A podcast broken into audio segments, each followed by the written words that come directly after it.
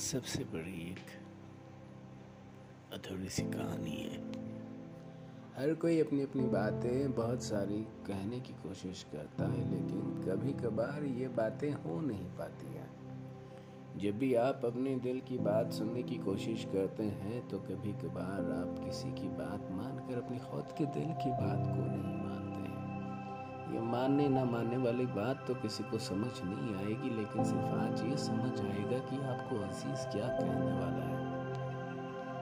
सच में आज आपको सबको एक बात बताना चाहता हूँ। जब भी हम कोई बात करना चाहते हैं या किसी को कुछ बताना चाहते हैं तो हम सिर्फ़ अपने दिल की बातें जोड़ने की कोशिश करते हैं। ये नहीं सोचते हैं कि उसमें सिर्फ़ हम अपना खुद का व्यू डाल के बात करते हैं। उसमें पॉसिबिलिटीज़ और जो एक्चुअल्स होते हैं, उसको हम अपने हिसाब से ही देखते हैं। चाहे कुछ भी हो, जो भी हो। बस बातें बातें होती हैं, आज मैं आपके सामने लेकर आया हूँ। मेरी अपने दिल की बातें। चाहे किसी को समझ आए या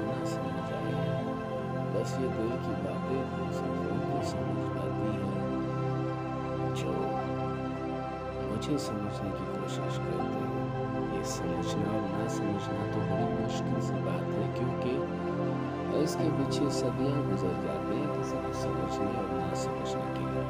हम जितना भी समझने की कोशिश करते हैं, लेकिन ऐसे लगता है कि समझ आ जाती है, फिर फाइनली देखा गया तो कुछ समझ नहीं आता।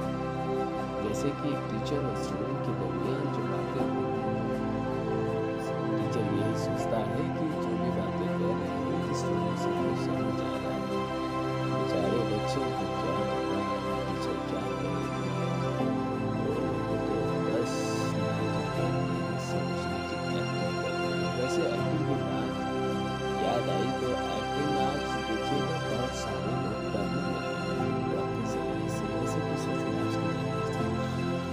बस एक बड़ा सा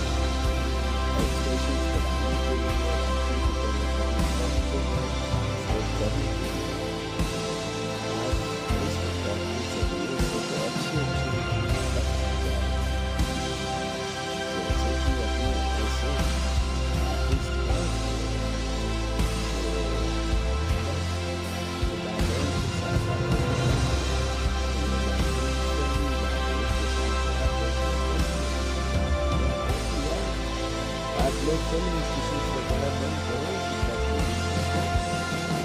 तो अच्छे अच्छे